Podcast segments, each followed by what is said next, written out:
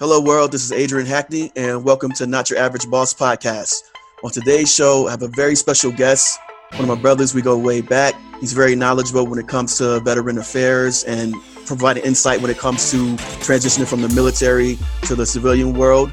Ladies and gentlemen, please welcome to the show, Scott Batista. Hey, how you doing, bro? Hey, what's going on, man? What's up, world? How you doing, bro? Hey, doing well, doing well, man. Uh, good to see you, man. Um, you know, just you know, just staying focused out here, man. I, I, appreciate you being on the show, man. I'm honored to have you on the show, um, talking about veteran affairs, and and and the show is called Calling All Veterans. So um, it's definitely a show that's catered towards um, and uh, providing insight and education on the VA. We're not, you know, uh, credited by the VA or chartered by them, but we are veterans who have went through the process of filing claims and successfully won claims and things like that. So we just want to share our hearts and share some insight on that. But um, but yeah, man, uh, tell the people what you've been up to and kind of give us some of your background when it comes to your your work history and things like that. Absolutely, man. Uh, once again, uh, my name is Scott Batista. Uh, I actually been with the federal government for probably about just about 19 years now.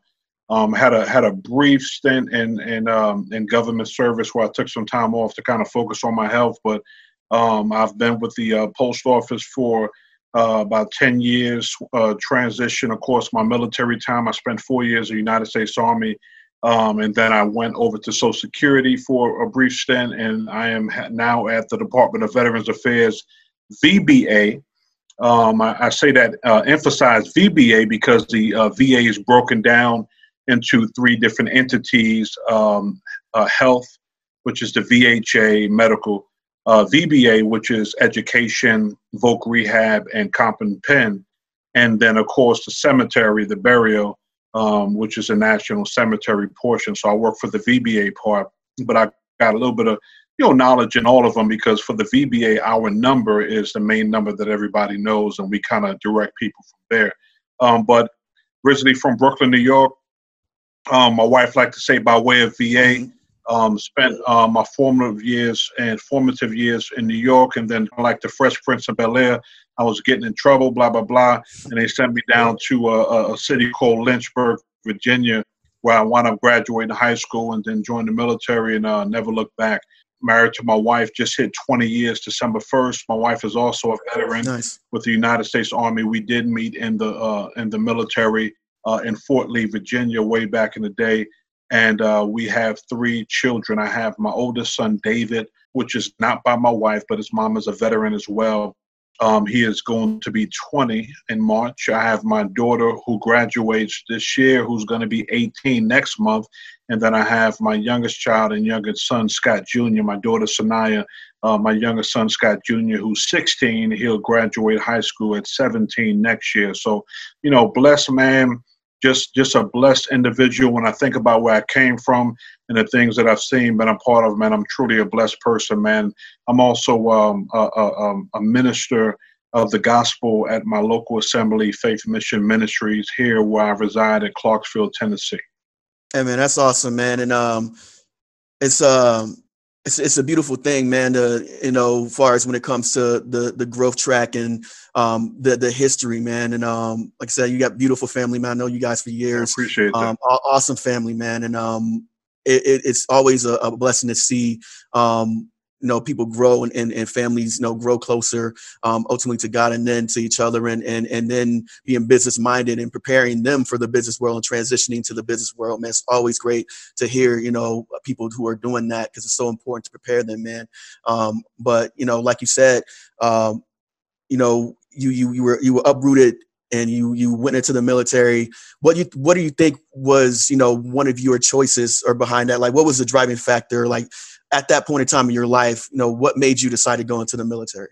That's a very good question. Um, it definitely wasn't uh, patriotic or patriotism. I'll tell you that.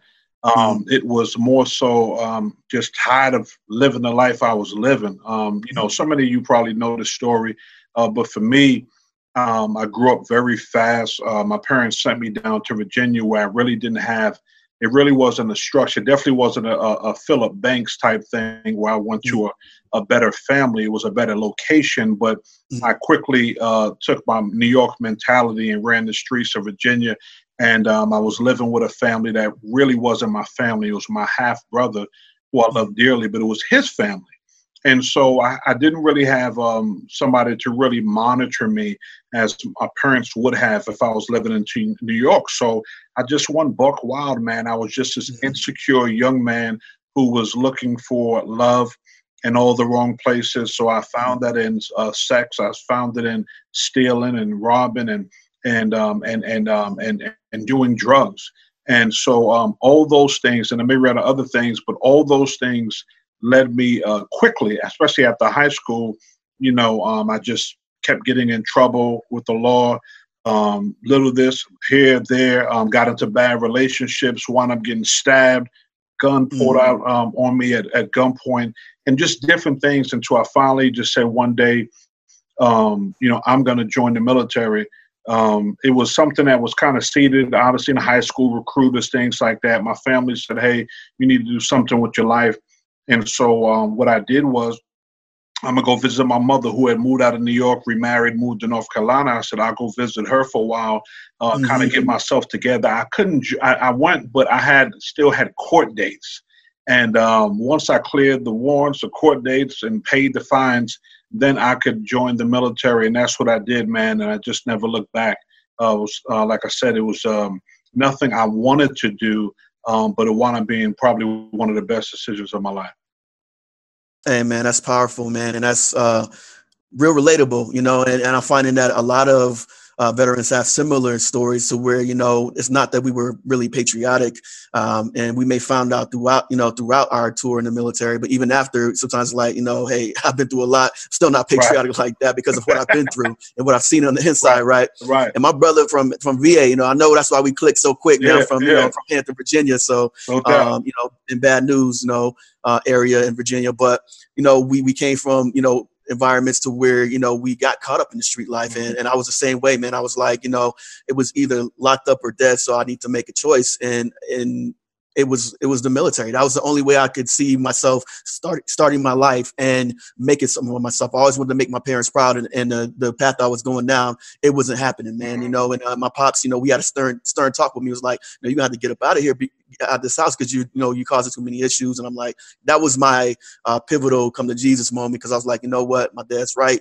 Um, I need to get myself together and and do something positive, man. But um, so that's awesome, man. You know, uh, when you look at your your your military career um, what was the hardest thing about you know far as you know when you were in the military and also leaving the military um, after that i think the hardest thing um, probably for me was um, not trusting nobody um, mm. i felt like i was way away from new york virginia and my mm. family mm. and um, i just graduated at 17, joined the military, I think, in 19, uh, 20, 20, and um, I just wasn't uh, secure. I just wasn't the secure child to be on my own. I just was always looking for, um, uh, didn't trust people, but I, I, felt like I had to gravitate to a person to feel like I was going to make it. Um, I think somewhere in childhood, um, I came from a very, um, a family or my mom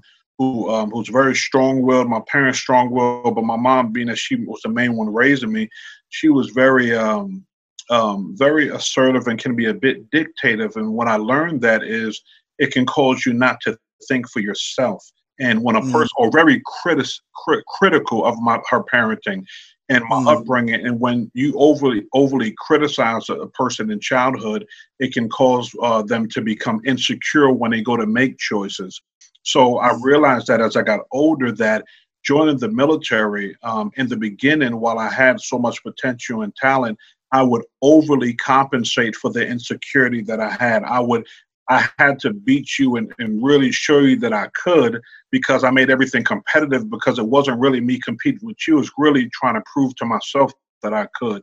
So right mm. off the bat, I was dusting people. I was arguing. I was getting in fights in basic training. Um, I became the senior road guard. Um, if you're in the army, the senior road guard was like the number one uh, uh, runner, uh, leader for the people who wore the vest to lead mm-hmm. the, uh, the troops when it was time to run and do PT. You know, I had to be mm-hmm. everything to every. Of course, you know, I was definitely with the ladies and all that. But um, it was all about the clout and all I could get because it was really a form of insecurity for me, and those mm-hmm. things made me feel secure. So as I got to Fort Campbell, I just was kind of depressed. I mean, I felt like I didn't know nobody. I'm out of here. They told me your unit is about to deploy to Kosovo within a couple of months, and mm-hmm. and it just those things just kind of unraveled me. Where I kind of you know still kind of pick up some old habits and stuff, and thankfully. Um, I had met my wife. We hadn't got married at that moment, but not shortly after that, she brought stability to my life um, and and kind of um, being more secure in that area than I was. Kind of um, helped me to kind of mature um, mm-hmm. in, in, that particular area. But ultimately, um, it wasn't until um, God saved me and I became born again to where I really began to really mature and take off. I think one of the hardest things about leaving the military. Was um, I would have to say the fear of the unknown. Unknown. Mm. Um, you know, are you going to be able to provide for your family? Because you know, once again, the military is is marketed at you to say, hey, you got three hots and a cot. You you got you got you got you know everything provided for you. And so, in my case, if you're not secure going into the military, um, you're kind of wondering, hey, can I really make it after the military? You know, um, mm, um, I know right, I got right. the education, um, and I know they talk, hey, we got education, you got benefits, but I never was one to really go to school. You know, it sounded good, but when it came time to put up at that time, I was like, am I really going to go to school? Am I really going to use this GI Bill? You know, am I really right. going to use the post 9 11? You know, all those things, you know. Um, so I think really the unknown, what was I going to do? I had young kids at the time um, at, when I got out, and um, not really sure. Even though I had a lot of skills now, um, I had a lot of training, had a lot more discipline, um, and I was actually just became born again. But there was still an insecure. Did I make the right decision by ETS and at the time? So that was probably mm. the biggest thing. that's real, man. And what was your uh, MOS in the military again? It was uh, automated logistical specialist, aka 92 Alpha, go quartermaster. That's what's up. Shout out quartermasters yeah. out there, man. I was a uh, 63 Bravo light wheel mechanic. Oh yeah, man. I worked in um that's yeah, we know, um, all the time. Yeah.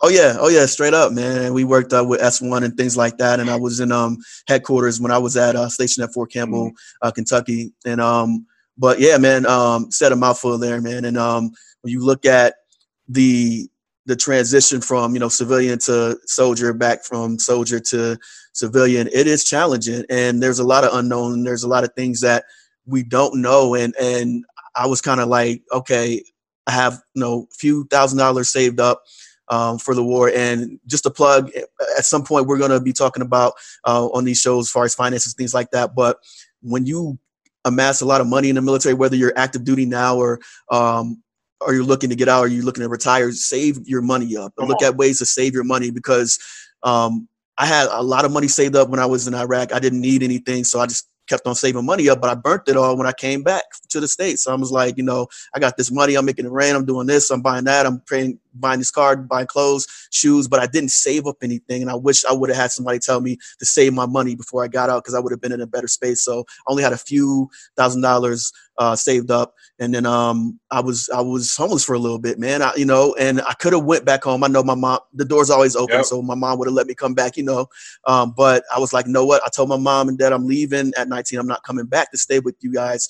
Um, I'll come back to visit, but I'm not coming back to stay. And I, and I didn't do that because I felt like, hey, I'm a man. I need to take care of my responsibilities. Right. But I was it was it was hard for those those months, man. And uh, you know, shout out to you know those who let me stay with them for a little bit. But then I got my own place um, from that point. But I was so unprepared, man. And I wish I had somebody kind of, you know, sit me down and really show me mm-hmm. what it was like as far as the transition. Because, you know, you go to and no knock on them, but you go to the career center and things like that when you're about to ETS and it's still not clear what I, what you're supposed to do. They sit you down at a computer and it's kind of like, here, look for some jobs. And like, okay, but I don't know where to go, right. you know, and I need some more insight on what will best fit me, you know. Yeah, okay, I, am a mechanic by trade, um, not necessarily greatest and not necessarily something I wanted to do, right. but I, I, found some favor there. So, um, but I was like, I, I, don't really know where to go, and um, it, it made my journey harder in the workforce when I didn't, um, when I wasn't further prepared for that. But um, so, kind of going to the next point, when it comes to ETS, and what would you tell a soldier that's about to get out um, as far as what they need to look into to prepare themselves to be successful in their transition? Okay, so um, some soldiers um, or, or just service members altogether really, really um, have a uh, know what they want to do. It's kind of like some children in childhood know what they want to do. They don't struggle with what they're going to do after high school. And my hat goes off to you if you really feel like you have um, a career in mind. That's great. Um, um, however, there's a lot of them that really don't know what to do. So the first thing I would say is, um, it's okay to say that you don't know you don't know what you're going to do at post um, your military career. Um, I would say pay attention and ask questions when you're going through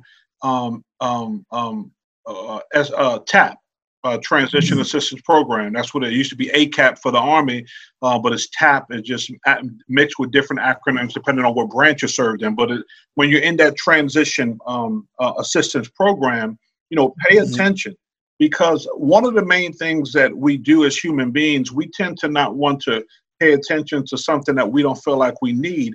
But what I've learned, and as we go into what I've learned with life and with the VA or veterans, is just because you don't need it now um, um, doesn't mean that you're going to not need it later.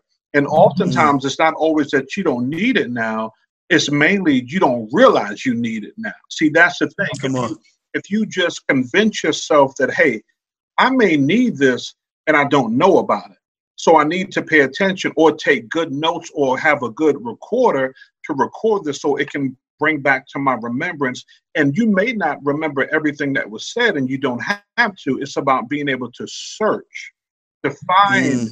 the answer. See, that's what life is right. about. You can't retain everything, but you can sure write down where to find the answers or the contacts, the networking ability. So as long as you're able to network, then you're able to be pointed in the right direction. So um, paying attention to those TAP courses and then um, making sure you have a list of all the contacts. Um, and also, as we transition to this point, VA has a program that they started not too long ago.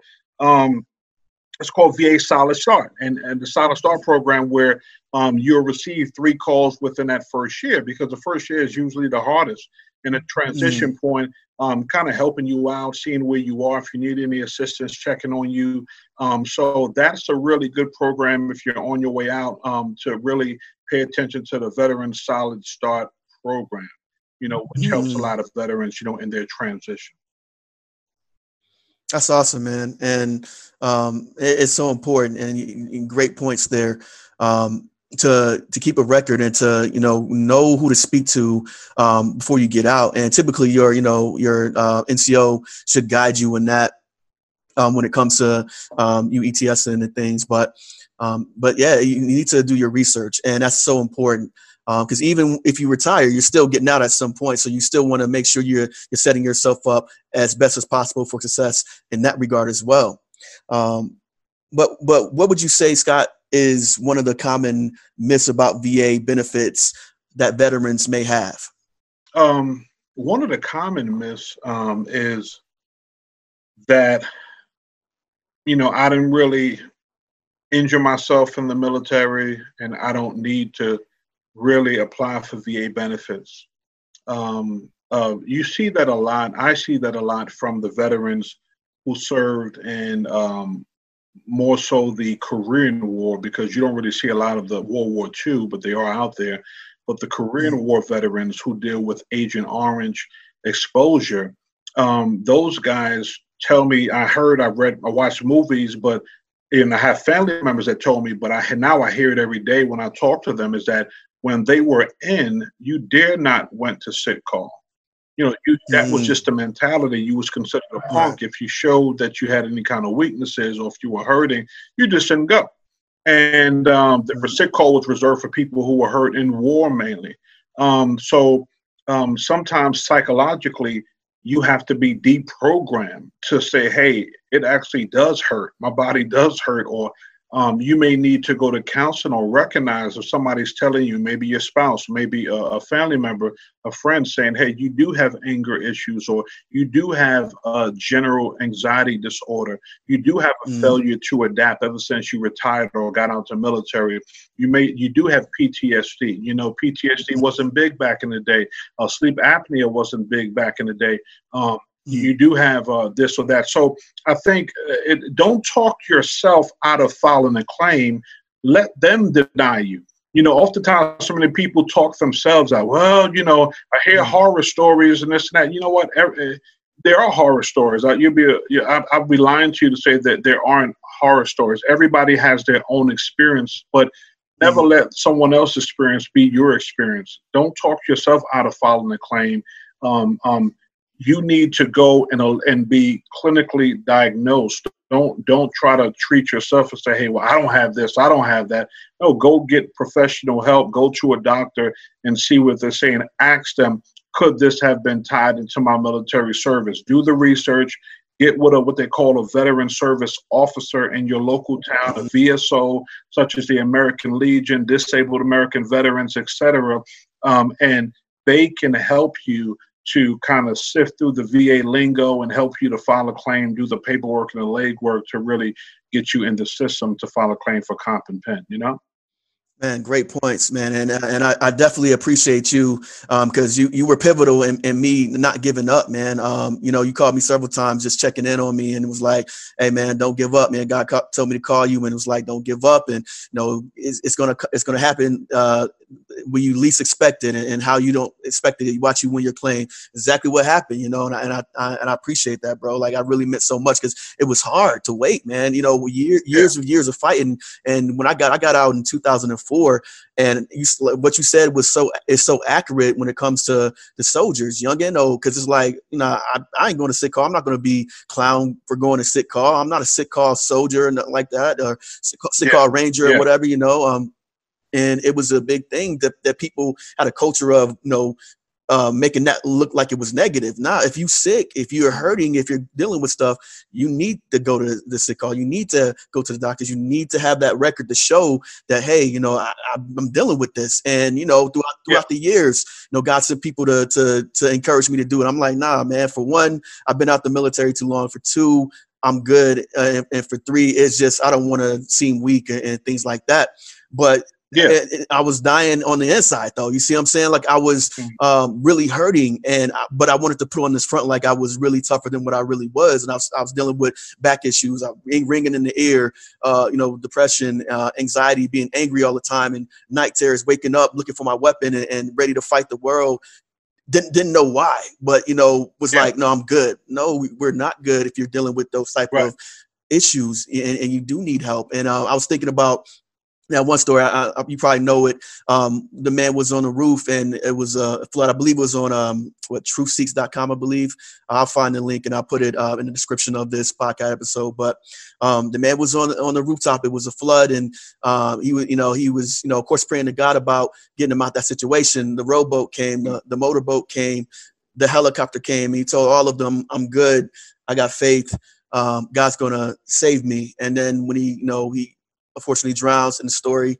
And then when he gets to heaven, God's like, you know, um, okay, so I sent you these things you were praying about, but you said you were just going to wait for me to save you. And but I answered your your prayer. You know, he questioned God about it. He was mad. He was like, "Why didn't you save me?" No, God was like, "I did send you help through yeah. yeah through the through the situation, right?" And you know, we as believers and Christians, we do pray, we do believe God, but it doesn't mean we have less faith if we go to the doctor, if we take medicine, if we do the uh, what we need to do to to get our health in check. Um, that's advised by the doctor and professionals and things like that, man. I mean, we, we have to get that out of our head when it comes to filing a claim because um, you're for one you're you're you're depriving yourself from the treatment that you need to get to to get yeah. right? And for two there's compensation on the table that is get, to get, help you um, do your journey as well. So it's, it's, it's we have to get that out of our head when it comes to filing claims and things like that. And we want to be as honest as possible when it comes to it. You want to tell say you do get set up for uh, a C&P a compensation and pension exam and you know you're not telling the the the uh, the the person who's doing the exam, the doctor who's doing the exam, that everything that's going on with you. No, you want to tell them what you're dealing with on your worst day, and, and tell them, hey, right. this is what I'm going through. This is what I deal with, uh, panic attacks yeah. and things like that. You want to be as honest as possible and truthful as possible when it comes to this, yeah. because that's what's going to help you along the journey. Um, and you know, so kind of walk us through uh, the process of filing a claim. And of course, you know, we don't file claims for people. It's up to you to file your, your claim, but we want to share some insight on how you can, you know, successfully do so and look into it further. All right. So, you know, remember that we're speaking to a large audience. We're speaking to potentially people that are on active duty and people that are come off of active mm-hmm. duty already. Um, there's three ways um, really to file your claim, two ways on, on active duty. Um, if you're on active duty and you're within uh, 180 days earliest or 90 days at the latest, then you want to participate in what we call VA the BDD, uh, Bravo Delta Delta, Benefits Delivery at Discharge. In order to qualify for that, you have to be within that 180 90 day. Um, and you also have to have a copy of your service treatment records that you're going to give the BDD intake center person, and that is uh, that is a fast the fastest program when you're on active duty because we can start to develop you as long as you're around for at least uh, 10 to 45 days to go to a, a physical uh, examinations we try to get you a decision right when you come off active duty. Mm. So it's your responsibility to fax the VA your DD 214 to prove you're off of active duty, and that will complete your claim. And, and then we will adjudicate from there. So BDD claim is the common way. Uh, the other way is for people that's being um, or have been proposed unfit for duty, and that's called MedBoard. Mm. Um, that claim is called IDES claim, um, basically uh, in, integration disability evaluation system claim, and that's where you go through the med board process. VA examines you. However, nothing is done until you ha- actually went before the med board and been and have been declared unfit. See, in some cases, they may say you're fit for duty, and then we stop the whole process. Mm-hmm. But if they declare you unfit for duty, then will VA will give a uh, um, what is called a uh, proposal rating. Um, and give you a proposed rating, but nothing is final until you actually are off of active duty. Um, that's the other way. Um, so now the, the, the other common way is when you're off of active duty, then you have to do the first rule of engagement is an ITF, intent to file. Mm.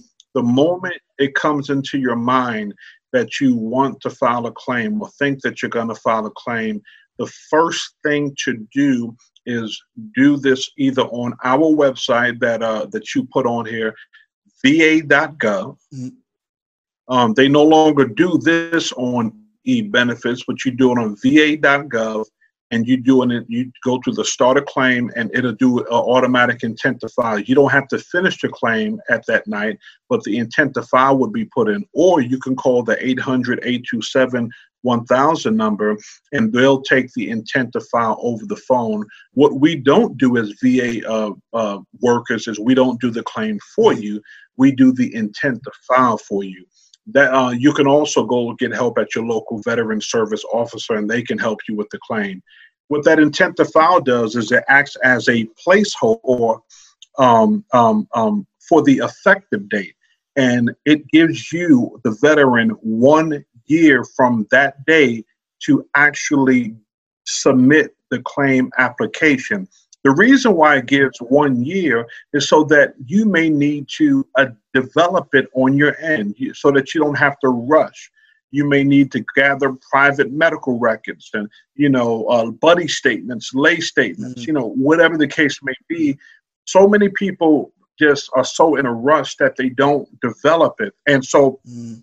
um, by giving you that one year, it is for potential retroactive payment purposes. So if you submit the actual claim anytime within that one year, we, you you preserve the earliest effective date possible, which is the day you told us about the intent to file. Mm. Um, when we receive that application, it is in what is called the fully developed claim process, also known as FDC. That is probably the uh, expedited way other than traditional way. What that means is when you submitted the claim, you submitted everything, all the evidence on your mm-hmm. end. That means it's fully developed. If we have to uh, develop it further, meaning if you submit more medical records or more statements, then they take it out of the fully developed and put it in the traditional or standard claim process, which is a little bit slow for obvious mm-hmm. reasons. They got to develop it more. Mm-hmm. So that one year is really meant to you for you to develop it, uh, not just for retroactive payment purposes, which everybody tends to kind of focus in on. So that is the way to submit that. You can download the uh, 21-526EZ Echo Zulu from va.gov forms. You would just search forms, print it out. You can fax it or mail it in, or like I said, you could do it on va.gov, or you can go get help at your local veteran service officer. Man, and that's man, that's great information. Um, and you know, we'll look to to reference it in the description of, of the podcast. Um, man, that's that, that was that was good. That was good. And and and like I said, we want to prepare you know our brothers and sisters man to to be successful when it comes to submitting these these claims um, because it is a process. It can take some time but like you said um, scott you want to develop it the best you can. And sometimes you do need to get your service records um, and we'll provide a, a, link here for that as well. Um, because if you if you get those and you and you comb through them, because sometimes you forget, okay, what did I go to sick call for? It should be in your medical records, and I believe you submit that form. And uh, take it could take some time because I believe it's from what St. Louis that you get the form from, um, or your records. That's that's that's the yep. hub of it, right? And yep. then you know they, they send it from that point, but it, it does take a little bit yep. um, to get that. But uh, you can get some information in regard to your records on um, it was my HealtheVet, but it's now it's now it's my uh what is it my health.va.gov. You can now get um, some some information if you have a premium level um, a premium level uh, membership with that. But yeah, man, I mean the the process is is tedious and it does take legwork. But like you said, the VSOs in your state can help with with submitting a claim, so it won't be so cumbersome or so um, tasking to to look into how you do that. Um, and, there's tutorials, there's videos and things like that you can find on YouTube and th- that can help. But ultimately, you want to talk to a veteran who's been there. You want to talk to the the VA the the VSOs because a lot of times they are veterans and they they do want to help um, us be successful as possible. Um, so when it comes to working with the VA, how, how do you think that has impacted your thinking on the claims process to further empower veterans to successfully file a claim?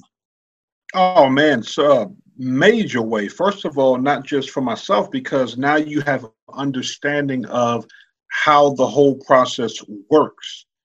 Um, mm. Man, I, I, did a class. I think I was sharing with you about um, veteran uh, November for Veterans Day mm. on um, um, Pure Partners. Shout out to uh, uh, Maurice and Kim Johnson, uh, Pure Partners mm-hmm. facilitators. They basically um, asked me to give a class on veterans benefits, and one of the things that I told them is that uh, since I've been at the VA, I was I've been able to fortunately help so many people that didn't know, for example, that both veterans can claim children you know, oftentimes mm-hmm. we're just so scared because, like, man, that's double dipping. No, if you have, if both you and your spouse is a child, both of you can claim your children. Or um, if one spouse, like myself, has a child by another person, my wife can mm-hmm. still claim her stepson because wow. we still support. He's still my child biologically, and we still support my, my stepson. I'm her stepson. So Mm-hmm. Um, you, we most people don't know that uh, that both veterans could claim that. Um, some people didn't know. Some people don't know that if you're 30%, you can even add dependents. You'd be surprised that a lot of people don't know. Mm-hmm. Once you get to 30%, you can add dependents. People didn't know that you can add your parents, um, not not in the same way, but if you are supporting your parents and you provide and they and their income and assets are under like uh, a certain uh, uh, financial threshold you may be able to add your parents. Um, um, people to know that you can um, uh, if you adopt a child you can add them to your award um, if they're underage. Wow. A lot of people to know about helpless child. If your child is considered helpless and unable to support themselves before the age of 18, you may be able to add them to your record even after 18 and they get their own check for the rest of their lives. So it was mm. just a myriad of things as far as claims, how to understand. One of the biggest things, Adrian, is how to understand and read and interpret a decision letter. That thing can be mm, so intimidating um, uh, the lingo, uh, the words when they said your claim is mute, moot, excuse me, moot, mm-hmm. or if it says it's been deferred. A lot of veterans come to me, what does deferred mean? Uh, they don't know the difference between now. It wasn't like this always, but now in packets they put a notification letter, and that's usually the 1st mm-hmm. few pages and then in between, sandwich in between, you have your rights to seek further review of our decision. In other words, if you disagree with it, you could. Uh, they tell you in the decision letter tells you um, how to disagree, what form to use, how to uh, how to choose a form, and then at the bottom is your narrative. Your narrative goes into the evidence they use, um, um, how they came right. to their decision. It goes into a narrative and it tells you how it, it covers everything but oftentimes and actually in the top right hand corner of the packet in the beginning on the first page it tells you the order of the packet but most people don't even think to look there. The first thing they do is was it approved or disapproved? And then obviously if it was disapproved they automatically just go into calling va rather than seeing why and blah blah blah this and that. So it is very important especially i'm going to emphasize this and especially in today's time, because ever since the COVID 19, uh, veteran service officers either close altogether um, and put the 1 800 827 1000 on the door, um, and you had to call us, or they were taking stuff online by email. And a lot of old vets, a lot of people don't do email, they had to mail it in. So basically, mm. people that did not know how to do this on their own were now very, very frustrated um, because they had mm-hmm. to call the 1 800 number. When you call the 1 800 number, us, we don't really have the time to really sit down with you and go over your claim because we're being bombarded by calls and we try to help you and they want to stay on the phone and go over a whole application but it's just it just doesn't work like that over the phone. So it, it behooves you to really learn for yourself as much as you possibly can and not rely on the VSO because we're living in a day and time where man you know we all may be sheltered in place at one any given time and you right. have to call that 1-800 number you have to learn how to understand and interpret these letters and now is the time while we're in a time of of of, uh, of not being sheltered in to really absorb this knowledge from things like this podcast or or, or, or VSO mm-hmm. if you're able to meet with them right now, just in case you you're unable to in the future. Yes, sir. Yes, sir. Um, um, and, and more great points. Um, when it comes to the, the the steps, and we're going and we're going to look at the like far as one do this, two do that. But um, when you say okay, so say you know I, I tried to uh, file a claim and I got denied. Uh, what's my my next step? Like, can you kind of go over you know higher level reviews, overviews, and things like that? Mm-hmm. Yeah. So um, February February the nineteenth, two thousand nineteen, VA transitioned into a uh, a new Appeals Modernization Act. Mm-hmm. Uh, it was a pilot program at first. A lot of people have heard of it. It was the RAMP, R A M P, mm-hmm. where you could opt in. And they wanted people to opt in because they were trying to see if it was going to keep it. Well, it was that good and they implemented it. So now, when you, anytime after February 19th and after, especially if you are denied, you have three appeal lanes or review lanes. So mm-hmm. you have three. Uh, the first one is called a supplemental claim, um, the VA form 20 0995. A supplemental claim basically means you were denied or you disagreed with the decision, and you're going to provide new and relevant, new keywords, new and relevant evidence. So it has mm. to be mm. new, has to be relevant, something that they did not just deny you on. in, right. in order to even pick that lane. If you don't provide new and relevant evidence, or if you don't put on the form for us to get the new and relevant evidence for you, then they won't even open it. They'll just send you a letter saying you didn't provide new and relevant evidence. It's, it's not open. Um, the goal before the COVID 19, the goal to complete that was 120 days. Um, the next one was a high level review. A high level review is a 20 0996 VA form. Basically, it's the opposite of the supplemental. You cannot provide any more evidence, nothing. You can't provide a statement or nothing. You are actually asking us to have a more experienced adjudicator or person who makes decisions, reviewer, to give an entirely new review of the claim that we just denied, that you disagreed with. And the goal to complete that is 120 days. That is done at a what they call a DROC, a Decision Review mm-hmm. Operations Center. And you also can select on the form if you want an informal telephone conference where before they make a decision, they will call you at a specified time window that you check Eastern Time. Uh, the last way is very familiar, which is VA Form 10182, which is Notice of Disagreement. And with the Notice of Disagreement, it goes to the Board of Veterans Appeals, but before it goes, you have to tell us what you disagree about the decision that the regional office just gave you. And in that on that form, you have to select select a um, a review option because within the board you have three options. You have what is called a direct review, meaning you do not want to submit any new evidence and you don't want a hearing. Um, you, you can have a decision within one year or 365 days with the board. Or you can select what is called a, you want to submit evidence, and if you submit evidence or have a, a hearing, it's going to obviously take longer because now they're not really doing face-to-face hearings; they're doing telephone conference hearings or uh, vi- ver- video conference mm-hmm. hearings.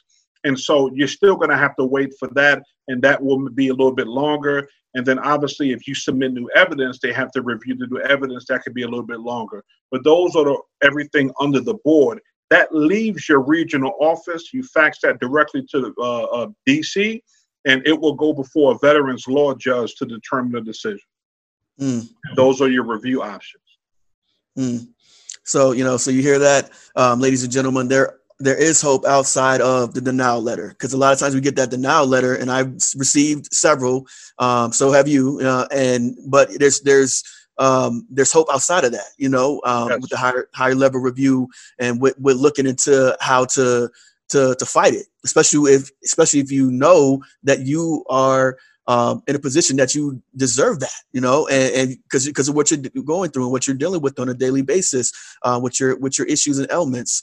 Um, so when we look at the the submitting a claim process, kind of want to put it into you know steps um, and, and, and Scott jump in, you know, add uh, something that I may uh, miss. But for one, you want to do an intent to file, mm-hmm. which is, you know, you could do that on the VA.gov site. Uh, you can also call it in um, as well um, on the on the phone number there.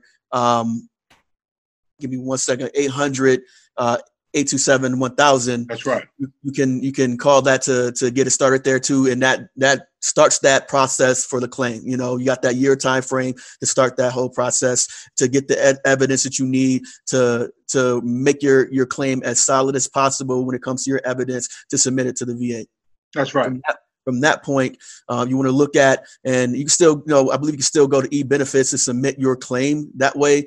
Um, and there's a there's there's there's videos on it, and VSOs can help. But like Scott was saying, you kind of want to do your due diligence, your own research on how to submit that through e-benefits because you can submit a claim that way. And this is important. This is where uh, buddy letters and um, nexus letters, meaning that it's a letter that ties in your condition to your military service, and those are important. So you have a primary care doctor uh, or physician you see, you want to you know reach out to them, um, and and also when it comes to getting treatment. Your treatment doesn't stop once you leave the military. You know, if you're dealing with issues and dealing with real concerns outside uh, of the military and due to the military, um, and, and you had you had you had those concerns while you were in and you didn't have them prior to the military, you want to do your due diligence to, uh, you know, go to the doctors and things like that. And um, there's a way to submit to where you can get that uh, that free uh, benefit when it comes to being a veteran. Um, I think you have to be. Do you have to be at least zero percent to get that benefit, Scott? For which one? Uh, to get the benefit of going to uh, a VA uh, doctor and having that covered for free. No, not not. You don't have to be at least zero percent. Um, it really depends on what era you're in. I okay. mean, like Korean War era, they don't get any uh, uh, monetary benefits, but they get to use the VA hospital for no percentage. Um, um, also, you okay. really just have to apply um, online. Is anything any form that starts with a 10 or 1010 is a is a hospital form, and they base it upon your income, and that's how. So you don't have to be rated. You uh, you just have to apply, and they base it upon your income. They're going to look at your taxes. You got to send a copy of your taxes, last year taxes, if you filed, and they will determine it at that time eligibility. Awesome, man. Appreciate that. So, yeah. um, you know, and and that's a, an important to know and to look into. Um, but it's important to you know keep the treatment going um, while you're outside of the military um, and looking into how you can get that, that free benefit of going to the VA doctor because um, it's helpful. Um, but you know you get that nexus letter that shows that hey this condition um, was was developed while in, in, the military and has been aggravated since being in the military um, to That's where right. you're at now. So you want to make sure you have those. If you don't, um, have have it listed in your uh, medical records, your VA medical records that shows that. And um, from that point, it's it's the waiting game. And you want, and thirdly, you want to be patient. Um, but going back to the denial letters, if, if for some reason um, you get that and you're, you're discouraged, don't be because there you you can still file. You can you can do a new claim. You can um, look at you know even doing supplemental claims to, to things you you you you've dealt with before. Um, you know when it comes to ringing in the ears and um, certain certain elements can agitate certain other elements and you can supplement that when it comes to the claim and e-benefits. So um, those are all processes but those are the three things man. You the, the intent to file is one. The the filing the claim with the vso or doing your own research on e-benefits to do it is two and then being patient with the process and not giving up hope. Um, and one more thing, Scott, I want us to kind of talk about for our folks who um, are 100% PNT but don't know the benefits. Can you kind of share some insight um, in that realm as well? Yeah, so if you're uh, permanent and totally disabled for VA purposes, um, one of the main things you want to look into is uh, the DEA, Dependents Educational Assistance, also known as Chapter 35. Uh, Chapter 35 is an an education benefit. It's, mm-hmm. it's through the education, not comp and pen. Um, and you would you would go once you've been made permanent total you would contact the education department and basically you uh, your spouse the veteran's spouse and the veteran's children um, may be eligible to go to school and have a stipend paid directly to them. A lot of people say, well, it pays for your college. No, it's not like the Voc Rehab where they pay for your college and give you a stipend. No, mm-hmm. they actually pay the the the, the family, the mm-hmm. spouse and or dependents the money, and then they have to manage the money and pay the tuition. Mm-hmm. So um, I think right now it's about twelve, a little over twelve hundred dollars a month. I think the spouse has a certain amount of time to use it. I think like ten years from the date of the decision is one of them. And for children, they have until 26 to use that. A uh, very important key note if the children choose to use that, say they're 18 years old, because that's the earliest you can use them.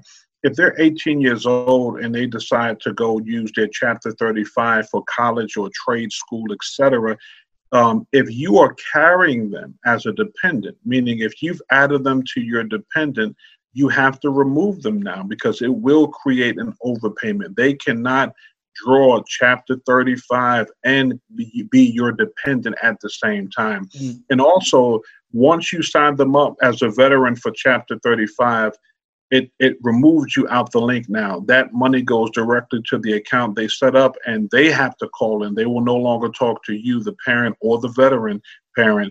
They talk directly to that child. So it's important that you teach your child independence mm-hmm. and give them the tools they need to be able to start conducting business as as their own, because the VA will treat them like that. Um, that's one major one. The other thing is, as far as healthcare uh, if you do not have health care or if you're looking to save for you know whatever's costly or beneficial for you now for health care not necessarily for dental or for vision but for health care VA has a program called Champ VA. Mm-hmm. I know Adrian, you're familiar with this program where yes, uh, eligible dependents, spouse, and children up to a certain age, I think still like 26, can be uh, can use the Champ VA benefits for health care. So those are the two main ones. The other ones is uh, um, property tax, and this is a state thing. This is mm-hmm. not a VA thing. This is a state's VA benefit. Um, property tax and uh, a wheel tax or vehicle tax, um, such as your license plate or decals. Um, you can possibly be exempt from either one, but it really is predicated upon your state. Here in Tennessee, um, you will continue to pay your, uh, if you're permanent total, you will continue to pay your property tax through your escrow. Mm-hmm. And then at the end of the year, they basically, uh, the first year, they make sure that you are permanent total, and then they send you that check back. Probably you'll probably get it like uh, March or April. Um, mm-hmm. And then uh, your wheel tax, if you're permanent in total, then in, in, in, in, the, in the county that I'm in, instead of paying $82, you uh, your first one is free and then every other vehicle after that you pay $30 so it's basically a 50 $50 savings after that to get a disabled veterans uh, uh, um, tag on your car. Um, so those are some of the biggest things. There are other things obviously that you don't need permanent total but be fishing license things like that just for disabled veterans. Mm-hmm. uh, but those are the main things. Also if you're permanent total um, dental care is now free to you at the VA hospital. You know, you only get dental care unless you're permanent in total. So that is just for the veteran, just for the veteran to go into the VA hospital and do dental care at the VA hospital, which is a big benefit as well. So mm-hmm. those are probably like the top ones. And then from there, I would just really look at your state VA website and see what all that may apply to you at that time. Man, Ooh, I appreciate that, brother. That's man, some gems, man. Some gems. Yeah, yeah. It's, it's it's great information to to have, you know, and and that's something that uh, if you're dealing with uh, a lot of issues and and um, you you feel like you you need to be at that, far as you know the the things you've been dealing with for the, the past few years or year or whatever the, the time frame is since you've been out the military while you're in and now you're out and you're dealing with that and it's getting progressively worse and you know you, you're not at that 100 percent you know P&T permanent and total and that's important because they can't really really uh, shift that. Can you talk about that uh, briefly when it comes to shifting, uh, when it comes to that P&T, how important that part is? As far as what? Uh, the, uh, the difference? Yeah, the, diff- the difference there as far as the percentage. Yeah, so basically, um, there's a couple of ways. So for P&T, you one either have to be 100% and a lot of veterans are 100% but they're not p&t and basically in layman's terms P&T means um, you have no future examinations nine times out of 10. And it means that your disability, for VA purposes, your disabilities are considered static, S T A T I C. And also, that means that they have no likelihood of improving. Mm-hmm. Um, that's the key thing, meaning we don't need to do a future examination on you.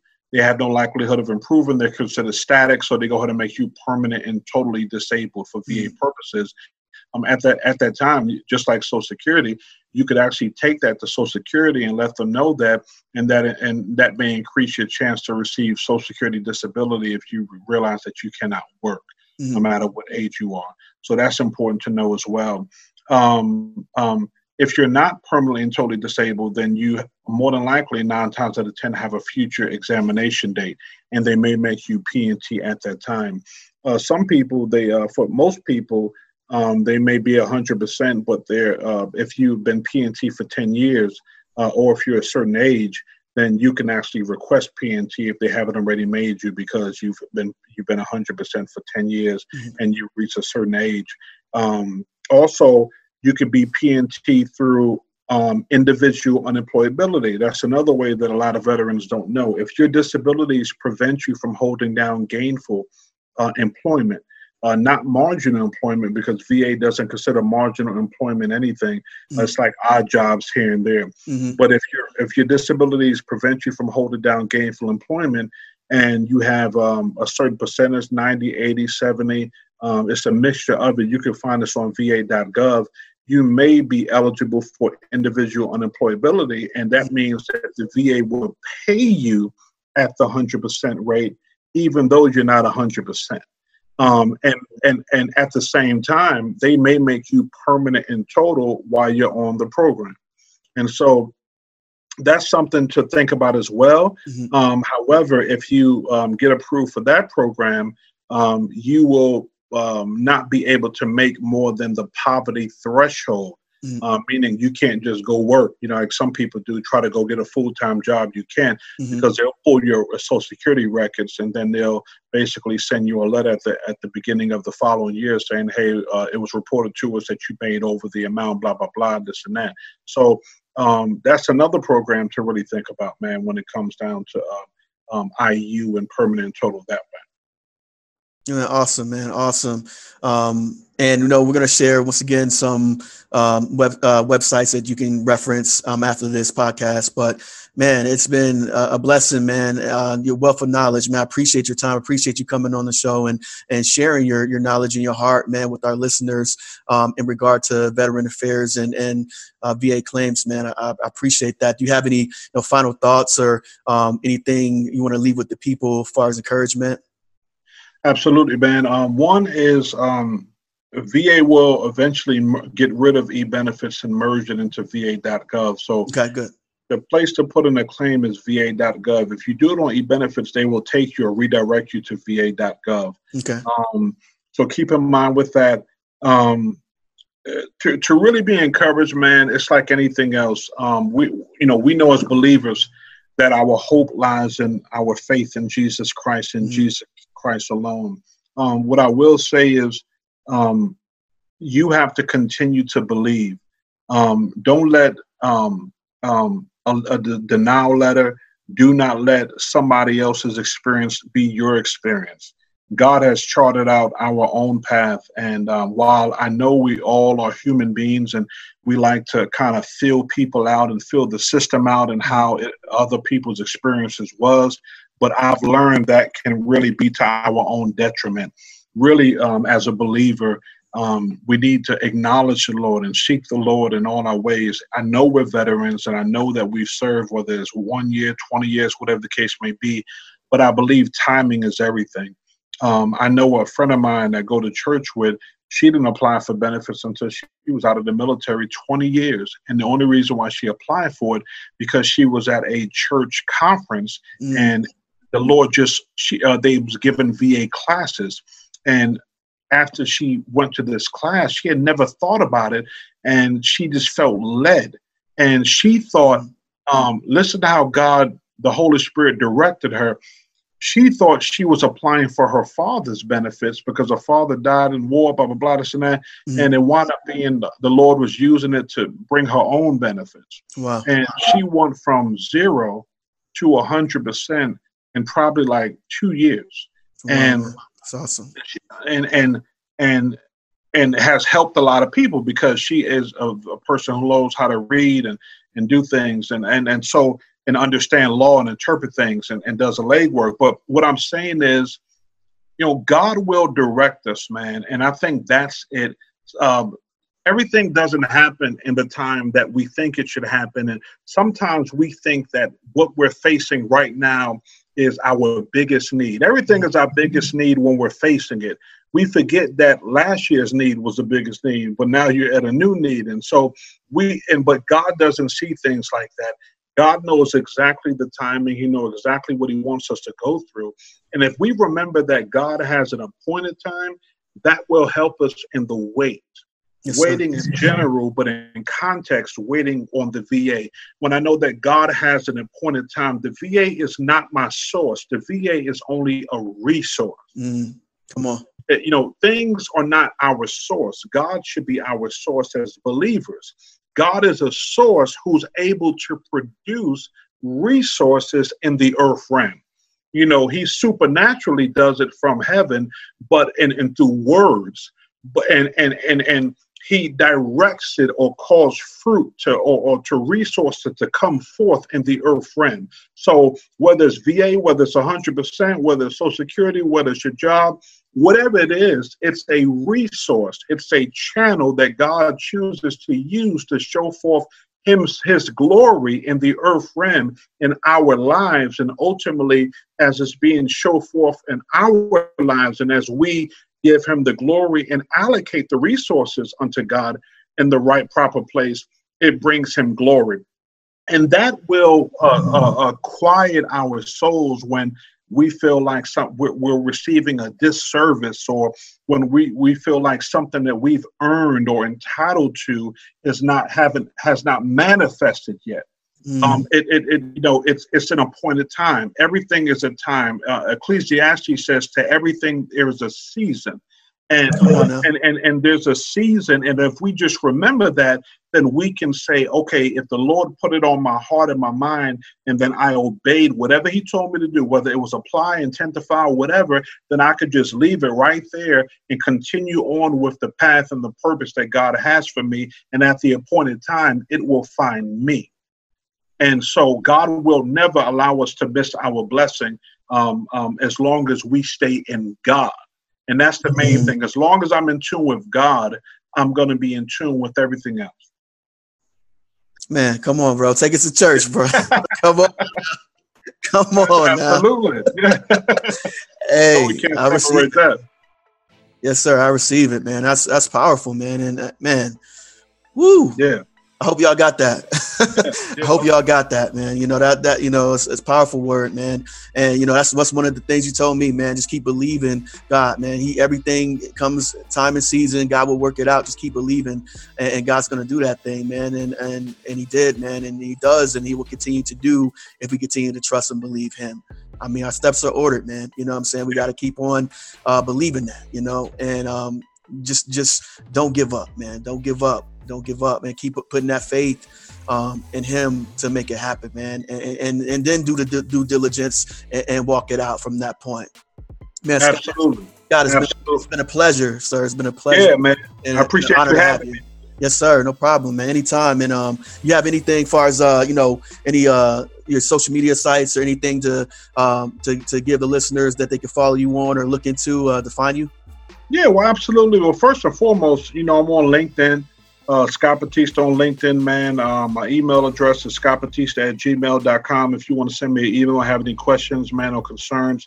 And then, of course, my VA email is scott.batista at va.gov. Um, some important sites to remember is va.gov, as, uh, as Adrian already said, va.gov, ebenefits.va.gov is another one, two separate uh, benefits. Um, VSOs. I'm also on Facebook as well. Um, other than that, man, um, that's it. You know, just just continue to lift me up in prayer, man. And I appreciate everyone that's taking the time to listen to this podcast. Awesome, man. Yes, sir. And uh, you know, uh, thanks again for being here, man. And uh, we'll, we'll chop it up soon, man. It's, it was good yeah, seeing you, good talking with you, man. It's a blessing, man. So you take care, yes, man, and, and, we'll get up soon. All right. All right, we'll do, man. All, all right, right, stay up. Peace. All right, yes, sir. That was my brother Scott Batista a wealth of knowledge, an awesome man of God, sharing his heart and sharing his insight on VA claims and how to successfully file a claim and how to successfully successfully transition from the the military world to the civilian world and be successful. Um, we just wanted to share our hearts and wanted to empower veterans, uh, servicemen and women, um, active and, and retired or um, you know, outside of that, we, we just want to give you tools for success. So there's a wealth of knowledge out there. We'll, we'll share some again um, in the description of this podcast. But um, it was truthbook.com as far as that story of the man on the roof dealing with the flood. But maybe dealing with a situation where God's talking to you about your life and where you are right now. And you may be at a place where it's like, I don't understand why I'm here. And especially with everything going on in the world, but believe and know that God is still in control. He's still the author and finisher of our faith. He's, he's still the one that is is leading us down the path of righteousness for his name's sake. And he's still able to keep us during this time. And he's still able to show himself strong. So just keep believing. Don't give up the fight Continue to do your due diligence and research and watch God do a miracle in your life. Once again, thank you for listening to Not Your Average Boss podcast, calling all veterans. You guys have been great. Appreciate you on this journey. And let's keep on keep on believing that we can be who, who we are called to be. Thanks again for listening. This is Adrian Hackney, Not Your Average Boss, signing off.